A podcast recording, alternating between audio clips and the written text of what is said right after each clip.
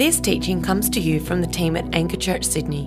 We hope you're blessed by it. For more teachings, resources, or info, check out our website www.anchorchurch.com.au.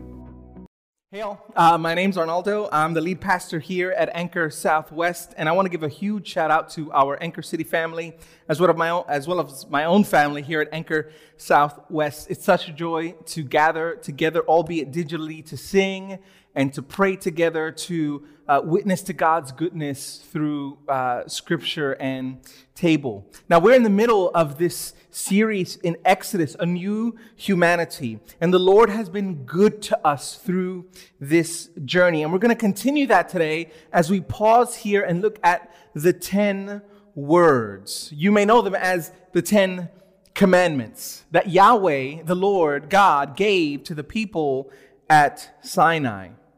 You know these 10 words as the 10 commandments, but simply uh, stated, Exodus 20, verse 1 says this And God spoke all these words, saying, and because it's incredibly easy to interpret these 10 words as simply commandments, as holy to do lists, it's really important for us to get our bearings because to read them as simply this kind of holy to do list is to rob this moment in the biblical story of much of its formative and missional power. So, first, we're going to look at the context of these 10 words, and then we're going to move on to look at the purpose of these 10 words, and then finally, we're going to give a survey of the content of these 10 words. But before we do that, help me to pray. Father, we thank you for your goodness to us. Uh, we thank you that you, in fact, are here with us now. Wherever we are, scattered as the people of God, you are with us. And so I pray that we would witness to your goodness today. Help me to forget the things that are not going to be helpful. Help me to remember the things that will be. Keep us from error, Holy Spirit. And may those who are far come near, we pray, by the power of the Holy Spirit. And all these things we pray in Jesus' name. And the church said, Man, I missed that. And the church said, Amen and Amen. Now, depending on your political, religious, or otherwise moral preferences, uh, you may receive what I'm about to say differently. But I want to say this the Ten Commandments have shaped much of our modern Western secular world. I haven't gone crazy. Uh, the Ten Commandments have shaped, in large part, our modern Western secular world. And whether we like it or not, these 10 words given to these uh, recently emancipated group of ex slaves over 3,000 years ago has shaped our collective consciousness. It's shaped the way that we think. You may have grown up not knowing what the Ten Commandments were or memorizing them. Regardless, they have shaped our world.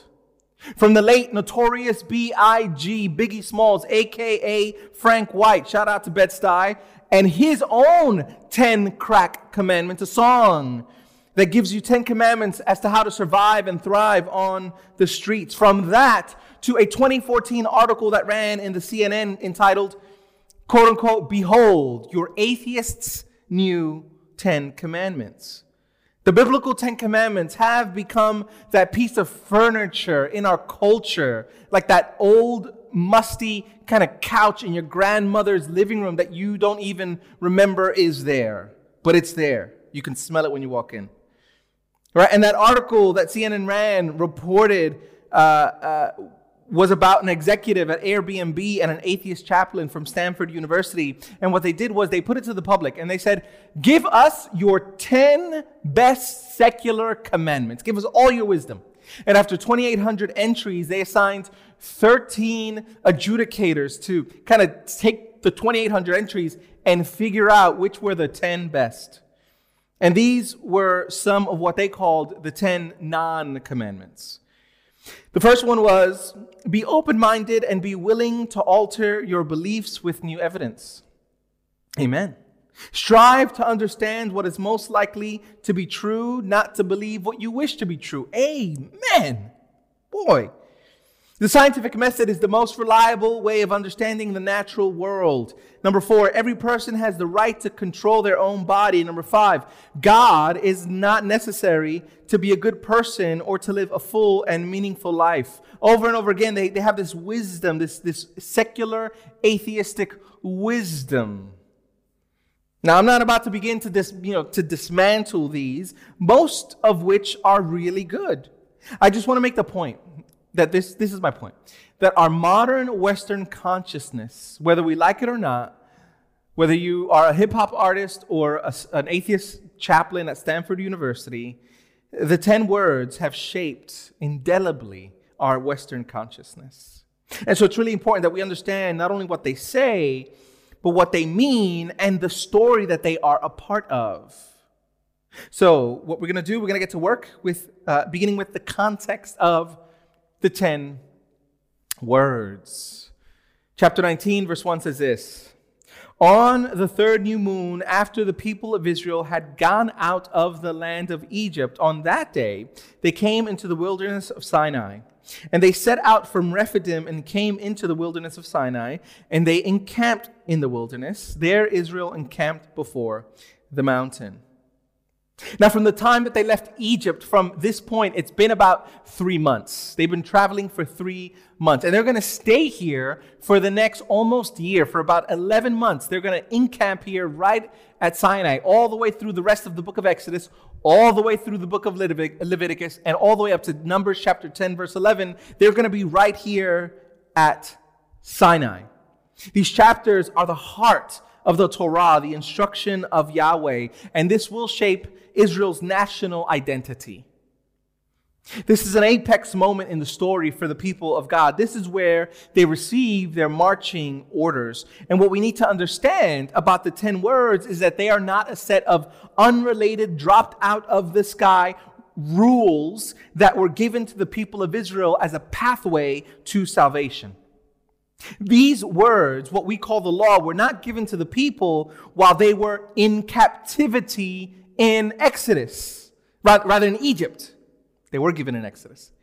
They weren't given to them while they were in captivity in Egypt. No, God had rescued them and had given them the law well after the fact. And these 10 words and the other 603 commandments that we find in the Torah were never, ever, ever, ever, ever, ever, ever, let me say this again, ever, ever, I hope this does autofocus, ever given to the people of God as a way to achieve or earn their salvation. And this is important because if we think that the 10 words, these 10 commandments, are a pathway to salvation, we're going to do one of two things.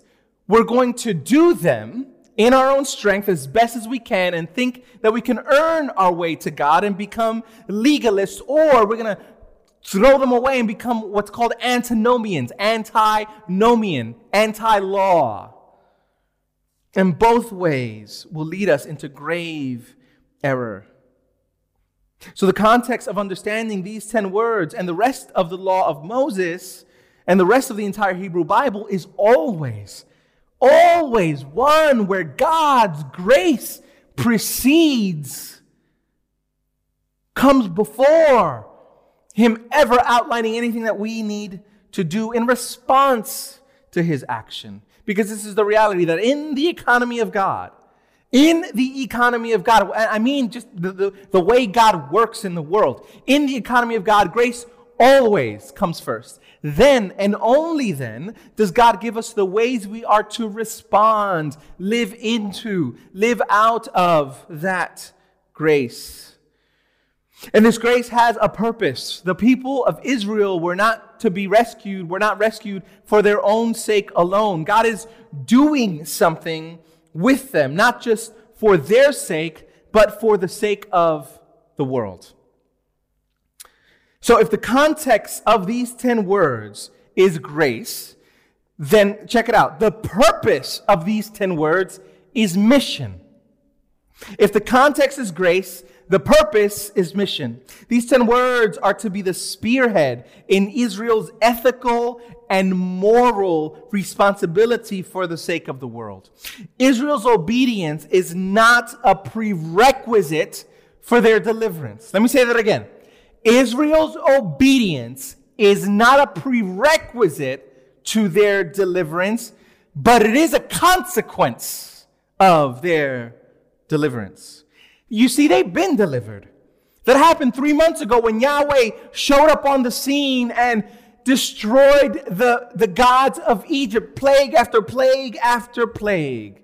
You see, they've been delivered when Yahweh showed up at the Sea of Reeds and through a strong east wind all night set the sea apart. You see, they've been delivered when they walked through as if on dry ground. You see, they've been delivered. And now God is graciously showing them what it means to live as delivered people, to live as free people. Yahweh is about to show them what it looks like to live as his people for the sake of other people. That's a word. Scripture says this in verse 4. Exodus chapter 19, verse 4. You yourselves have seen what I did to the Egyptians and how I bore you on eagle, uh, bore you up on eagle's wings and brought you to myself. Now there, you see, now therefore, if you will indeed obey my voice and keep my covenant, you shall be my treasured possession among all the peoples, for all the earth is mine. And ye, you shall be to me a kingdom of priests and a holy nation. Notice, excuse me, notice there, notice the narrative logic and flow here. First, you saw how I handled them boys. You saw how I handled them Egyptians. You saw that, right? You were there.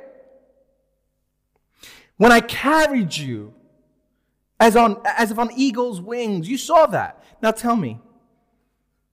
Rather, now I'm going to tell you what it means to live free, to flourish. Obey my voice Keep my covenant. That is how you will grow into the freedom that you were built for. I love the way that Chris Wright puts it when he says this Obedience, then, is not ever a condition of salvation, nor here is obedience a condition of blessing.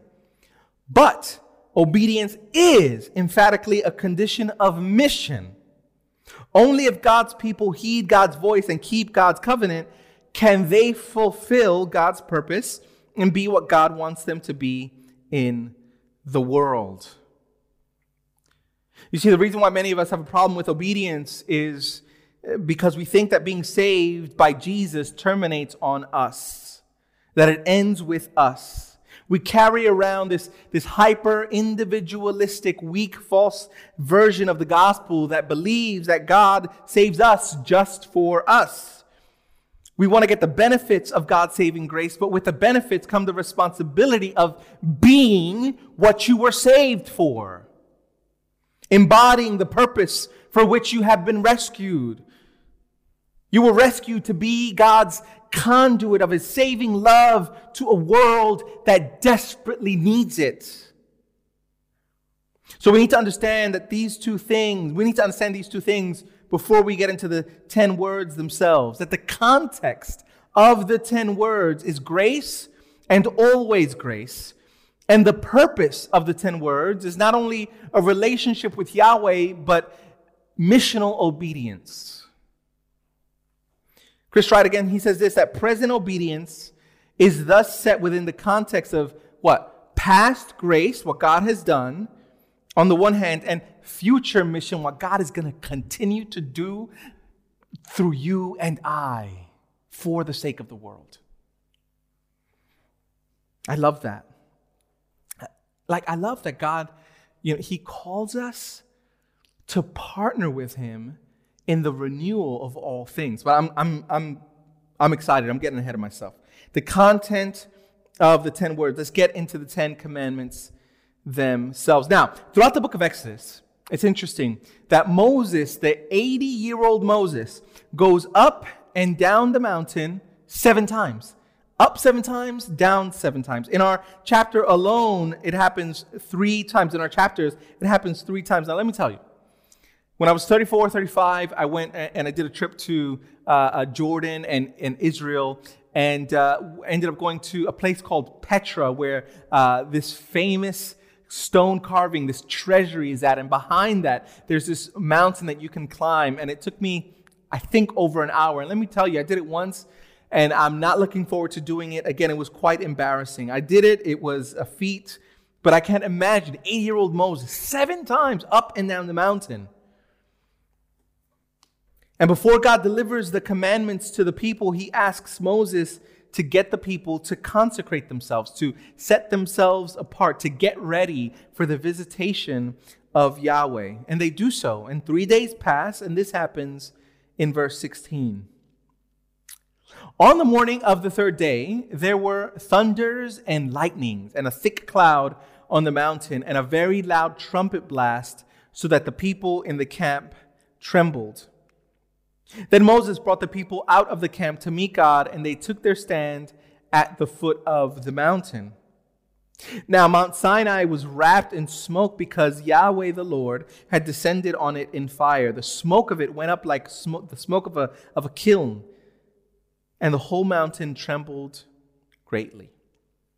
The stage is set. The people are consecrated. Moses is up on the mountain receiving the tablets of the ten words. And whereas the last time Moses was here on this very mountain and God did come to visit it in fire, it was just a small bush that wasn't consumed. And now God is a consuming fire, as the book of Hebrews reminds us. And these are the ten words that Moses receives from Yahweh. Verse 1 And God spoke all of these words, saying, I am the Lord your God who brought you out of the land of Egypt, out of the land, uh, out of the house of slavery. And God begins with this preamble. And if this was a book, verses 1 and 2 in chapter 20 would be the preface. God is grounding what is to follow in his gracious act of already delivering Israel. And this is the first word You shall have no other gods before me. Exodus chapter 20, verse 3.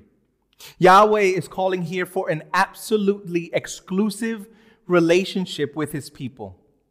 The monk turned reformer Martin Luther said that to keep this commandment is to keep the rest of them. This is the fountainhead of all the others. Yahweh is to receive our allegiance in a world where it was encouraged to worship many gods. Remember, they are only three months out of the land of Egypt, where they were steeped in a culture of polytheism, the, the, the practice, the belief and practice uh, where you can worship many gods. Osiris, the god of the underworld, and his wife Isis. Horus, the god of the, of the sky and hunting. Seth, the god of violence and chaos and war. Ptah, who was the head of a triad of gods associated with craftsmen and builders. Re, who was one of the many gods associated with the sun. Hathor, the goddess of motherhood and fertility.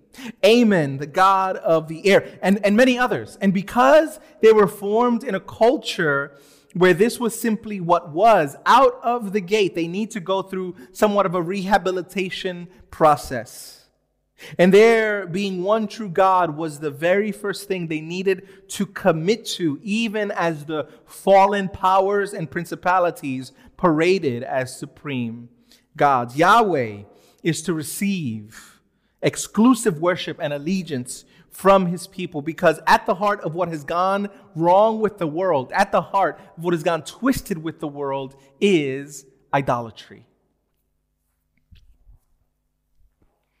Idolatry is assigning ultimate value and worth to someone or something that doesn't deserve it, that isn't built for it. The only being in the universe that is worthy of such absolute allegiance is God.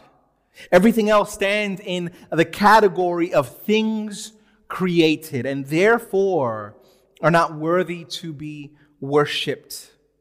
And because that is a fact, worshiping anything that is uh, not, that, that is created to be worshipped, uh, rather, because that is a fact, worshiping anything that is not created to be worshiped ends up destroying the worshiper. Let me say that again. worshiping anything that is not created to be worshiped ends up destroying the worshiper. Because idols, and that's anything that we can think about assigning ultimate value and worth and dignity to, anything other than God that we worship could never deliver its promises. We end up dehumanizing ourselves as we pursue the worship of any created thing. And if we think because we don't bow down to statues in our late modern individualistic Western culture that we are free from idolatry, then we are deluded. In an age where we want to do away with religion by creating the 10 secular non commandments, we sure do have a knack of filling in the gap of the, uh, uh, from the lack of formal religion. Because the reality is that wherever we find our ultimate meaning, wherever we find our ultimate purpose and worth, is our religion. It is what we are worshiping. It is what we are giving our religious devotion to, which means that while many of us may not have grown up in polytheistic cultures, we are just as prone to worship other gods the idol of career advancement, where we sacrifice our health and our family in order to quote unquote make it, whatever that means in your industry. The idol of politics, where we believe that our salvation is found in the party that is voted in, holding a particular view that makes us righteous. The idol of parenting, where our worth and value is found in the success and the behavior of our children. The idol of relationships, where marriage is salvation and singleness is hell, or at least purgatory. The idol of health, where someone's value in our society is tied to the circumference of their waist. We take what may be good things and we make them ultimate things, and in the process, our souls are shriveled. Idolatry, breaking the first commandment, the first word, is not just wrong in a moral sense, although it is, it's bad for us. It ends up destroying us. Anything and just about everything in our culture has morphed into something that we can go ahead and derive our value and worth from. And that's why uh, John Calvin, the great reformer, he says that the human heart is like an idol factory. We need to do a whole sermon series on this one single text, but we have to move. The second word is this You shall not make for yourself a carved image or any likeness of anything that is in the heaven above, or that is in the earth beneath, or that is in the water under the earth.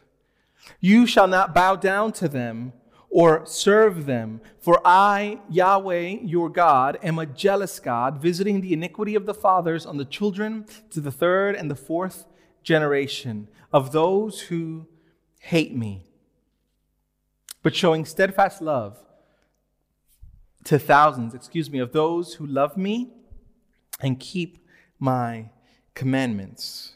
That is, Yahweh is commanding the Israelites to not limit their creator God with a creator with a created thing.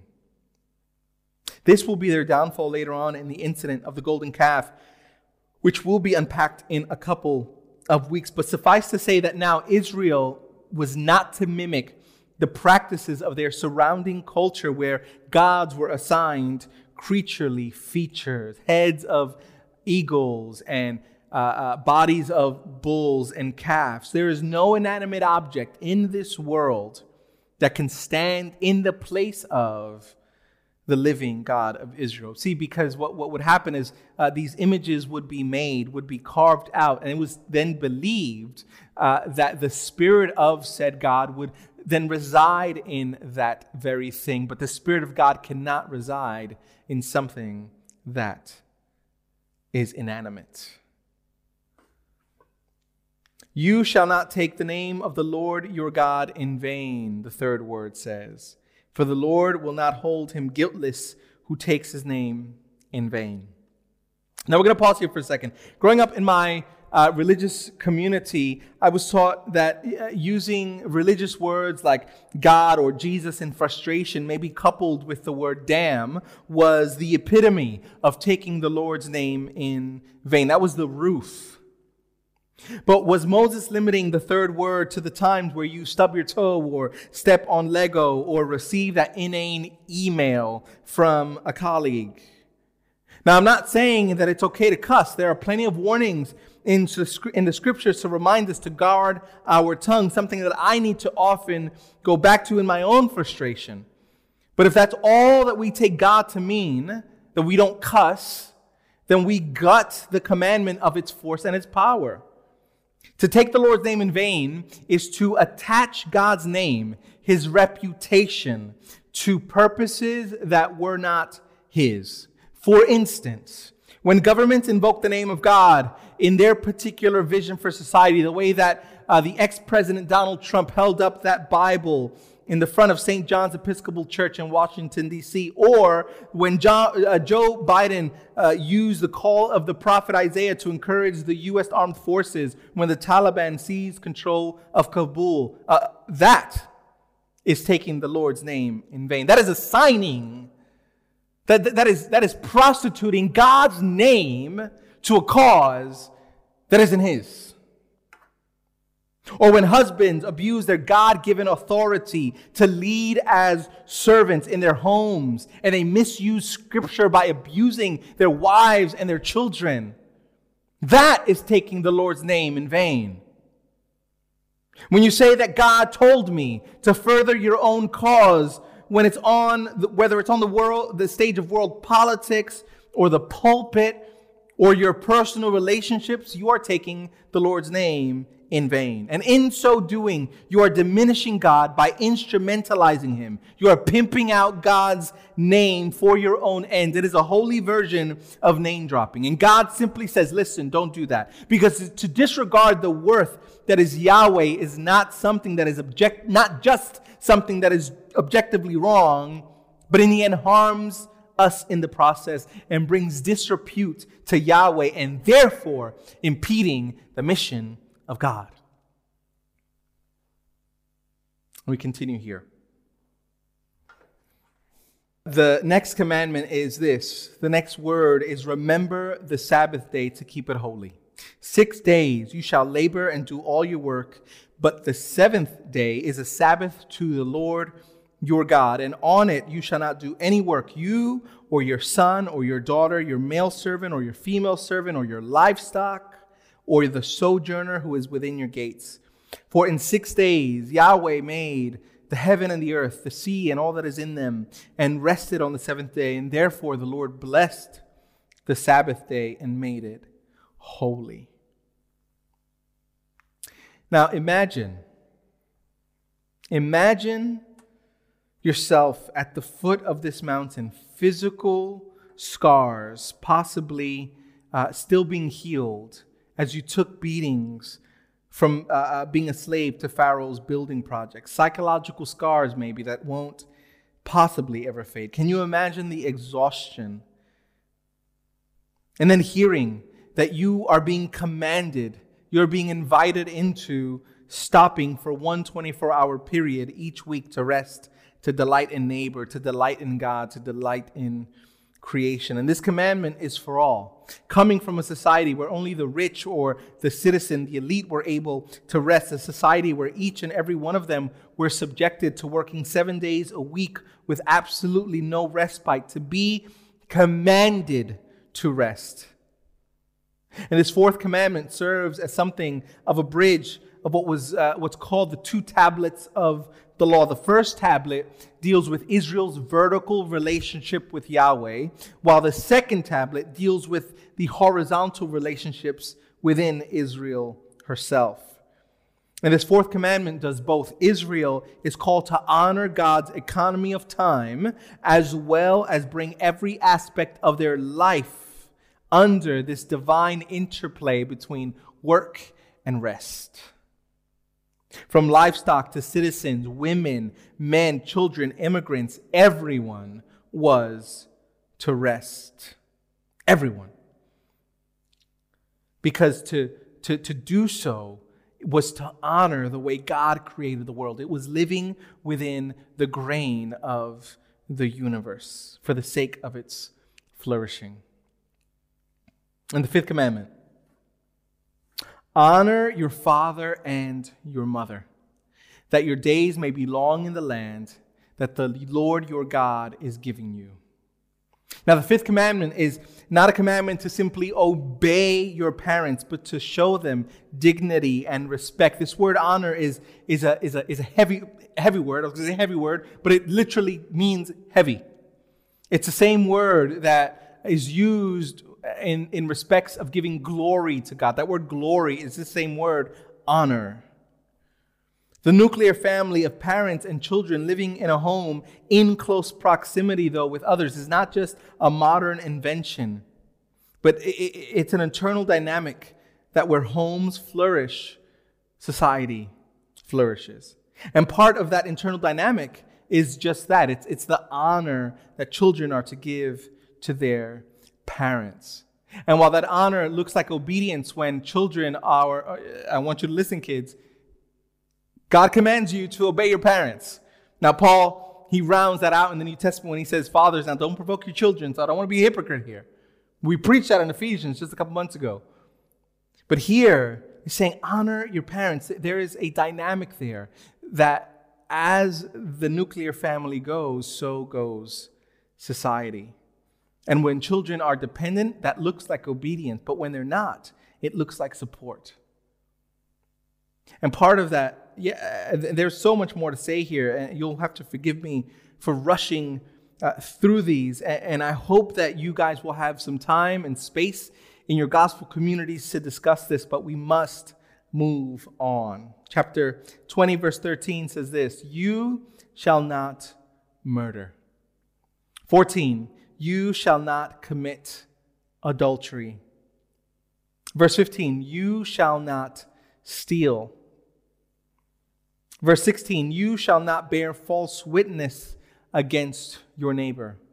And finally, the tenth and final word here is you shall not covet your neighbor's house. You shall not covet your neighbor's wife or his male servant or his female servant or his ox or his donkey, anything that is your neighbor's. And here in this second tablet of the law, we find this constellation of commandments that govern the way of flourishing for the people of God in community. We're not to take life because life belongs to God alone. We're not to betray the love and the trust, uh, the trusting union between one man and one woman in holy matrimony, because by doing so, we are tearing apart what God has brought together. We're not to take what is not ours whether that be people or time or resources or ideas. We're not to testify falsely against our neighbor. Now, this is a commandment to guard honesty and fairness and equity in every area of life, but especially in the law courts.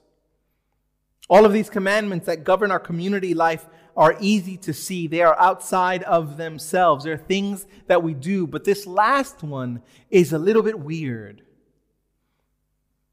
The last one has to do with motivations and internal workings of the heart, of the imagination that will lead to murder, that could lead to adultery, that could lead to taking what is not yours, that could lead to bearing false witness if you are being bribed. And this flies in the face of the idea that the Ten Commandments are about some sort of uh, external compliance to rules in order to be accepted by God. The Ten Commandments, these ten, these ten words, are pathways that recalibrate our whole selves to the kingdom of God. But what does this all mean for us today in light of the climax of the biblical story found in the life, death, resurrection, ascension of Jesus Christ?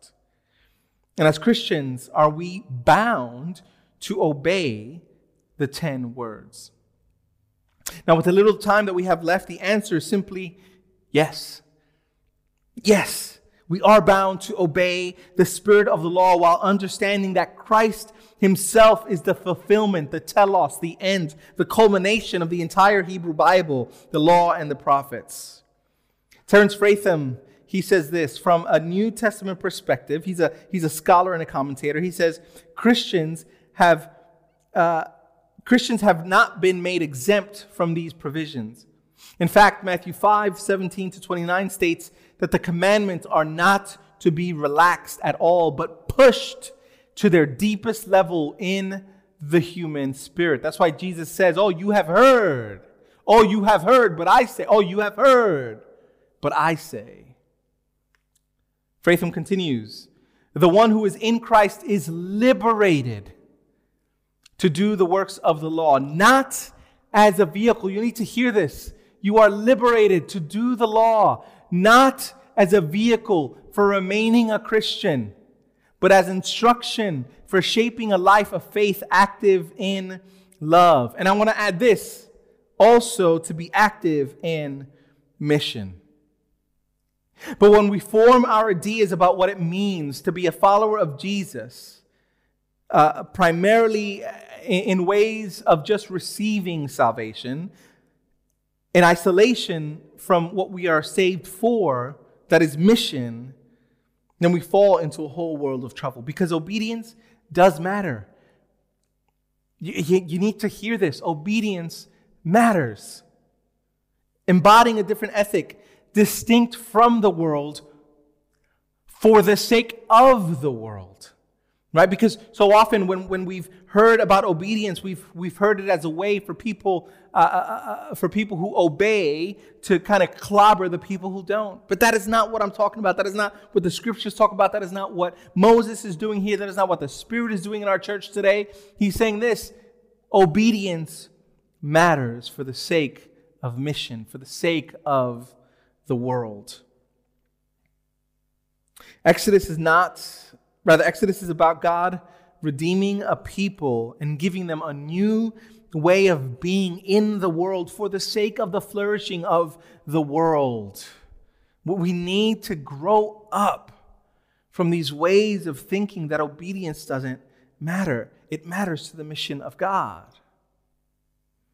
And the story reaches its climax in the person and the work of Jesus as he fulfills the law, and we are united to him by faith, and he gives us his spirit. Being saved isn't just about escaping hell, it is about joining God in the renewal of all things. And Israel and these 10 words were given as a way that they would fulfill the calling to be a holy nation and a priesthood for the world, which Peter says is ours now. You see, if, if you think about the Ten Commandments or any imperatives, any commands that are given to us in Scripture as pathways leading towards salvation, then we're going to get it all wrong. We are saved by God's free and precious grace, the gracious gift of abundant grace. It is pure gift. And the commandments then are given to us as we partner with the Spirit that we would be what He has called us to be. And Jesus summarizes the whole law when He's asked, which is the greatest commandment? He's asked by some of the Pharisees. And Jesus says this You shall love the Lord your God with all of your heart and with all of your soul and with all of your mind. This is the greatest and first commandment. And the second is like it You shall love your neighbor as yourself. And on these two commandments depend all the law and prophets. The law is love. The measure will be love. And because we have been given the Holy Spirit, we are not excused from the law per se, but we are given everything we need in order to be God's missional presence in the world. And this is why when Jesus is about to be uh, handed over, when he's about to be betrayed and crucified, when he's up with his boys up in the upper room, this is what he says to them in John 13. He says, A new commandment I give you, that you what? That you love one another. Just as I have loved you, you are also to love one another. Man, this is this is one of the most penetrating texts in my life right now. We are to love one another. God, forgive me. We are to love one another as Jesus Christ has loved us. By this, by this, all people will know that you are my disciples if you have love for one another. Love will be the measure. The measure will be love. And so at the end of the day, the 10 words are summed up in this way love God, love others. I could have saved you the trouble and just said that. And the rest of the biblical narrative shows us that the God that God knows that we can't in our own power love well. So he will step in and not just write these laws on tablets, but he will write them on our hearts. He will inscribe them on our hearts through the person and the work of Jesus Christ by the Spirit. Because this is the reality that God God is renewing the world. He is remaking it. And the foundation will be the blood-stained cross the empty tomb, the occupied throne. And he's calling each and every one of us to follow him, to become part of the renewal project, to become part of the divine family. God is creating this new humanity, humanity through Jesus. And you have an opportunity while today, listen, you have an opportunity that while today is still called today, to follow him, to repent of the ways that you have worshiped created things, that you have fashioned false idols in your heart. And if this is you and you, want to you want to re- repent, you want to return to God, we, we want to know that you were here. We, we want to uh, help you on your journey towards faith. And so there's going to be something, a button where you can press that you give, you commit your life to Jesus. But don't just do that. Reach out to one of us uh, there should be a prayer button somewhere as well. Please let us know that you want to follow Jesus. And if you consider already yourself a follower of Jesus, of Jesus, what does it look like for you to stop playing games with the Almighty? Where is there sin in your life that you need to repent of? Where are you living in blatant and open disobedience to what you know God is calling you? You know God is calling you to this. What is hindering you embodying his missional presence in and for the sake of the world? We have one who has gone before us, a great high priest who knows that we are but dust, but glorious dust we are.